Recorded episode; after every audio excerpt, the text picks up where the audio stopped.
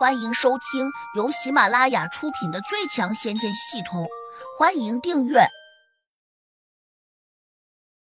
第一百五十章，明知山有虎。这两个道士是台山道长的师叔，一个叫甘城，一个叫郭勇。甘城和郭勇均是罗涛的师兄。甘城的年龄看起来明显要大一些，他冷笑了一声说：“胡杨这小子害了你师傅。”我们当然要收拾他，但不能让他死的这么便宜。那你可以先把他抓回来呀。台山道长很是不解。郭勇干咳了一声：“此人年纪轻轻，本事不小，且还是突然冒出来的。我不相信他背后没有什么奇遇。”台山道长一听，顿时误会了，他恍然大悟的说道。莫非两位师叔认为他得到了什么厉害的法宝，所以在没有拿到宝贝之前，不想就这样杀了他？不是，我担心他有一个厉害的师傅。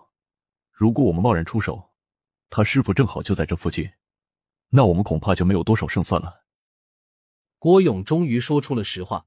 台山道长微微一怔，若有所思道：“胡杨的确是这段日子突然冒出来的，好像他无师自通。”功力平白无故就增长了许多。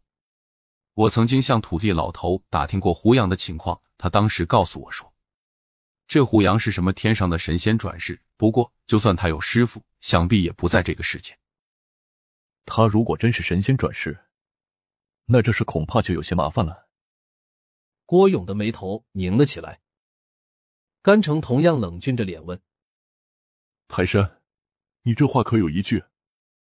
台山道长想了想，说：“我觉得这胡杨的身世多半是土地老头编造出来骗我的，有可能胡杨的本事就是土地老头自己教出来的。如果胡杨的师傅是土地老头，他就没有别的背景，那我们就更不用顾忌他了。”郭勇松了一口气。甘城附和着说：“既然如此，那我们就想办法把他引到这里来，先抓住他。”为你师傅报仇。台山道长有些不解的问：“为什么你们不主动到他家里去找他呢？”这世上的修炼中人也不少，还有不少人投靠了政府。如果我们在城市里面和他大打出手，恐怕就会惊动那些为政府效力的修炼中人，到时我们未必能够全身而退。所以我们不想闹出那么大的动静。台山，你明白我的意思吗？郭勇板着脸问：“台山道长连连点头说：‘我明白了，我这就想办法把他引过来。’”停顿了一下，台山道长又提醒说：“那小子的功力不弱，我们可得提前做好准备，不能让他过来了又逃回去。”甘城嗤了一声，不屑的说：“台山，你也太小看我们了吧？我和你二师叔怎么可能拿不下他？”何况胡杨那小子也不过二十来岁，本事也大不到哪里去。台山道长连忙辩解道：“两位师叔，你们别误会，我说的都是真的。那胡杨虽然年龄小，但是功力可真的不低呀。你们想，连我师傅都不是他的对手，足见他有多么的厉害。昨天你不是说，你师傅其实是被他用计害死的吗？如果单打独斗，正面较量。”他怎么可能害得了你师傅？甘城冷笑道。台山道长点了点头，似乎也认可甘城的推断。郭勇指挥红蚂蚁和胡杨较量过，他比甘城要清醒的多。把胡杨打败并不难，难的是他真有可能逃走。毕竟土地老头会暗中帮他的忙。这土地老儿好歹是个地仙，虽然他的攻击能力不行。但是，他逃跑的本事肯定不小。甘城皱眉思索了一会儿，我有一个办法，保管他来得了，回不去。台山道长忙问：“大师叔，什么办法？你快说来听听呢。”行，你按我说的去办。胡杨盘腿坐在屋里面，又等了一天。院子里面依旧静悄悄的。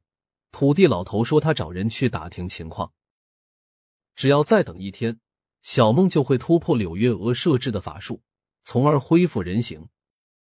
到了黄昏时分，山神突然打了个电话过来，说要请胡杨吃晚饭，地点就在当时胡杨和罗涛打斗的那个海湾旁边。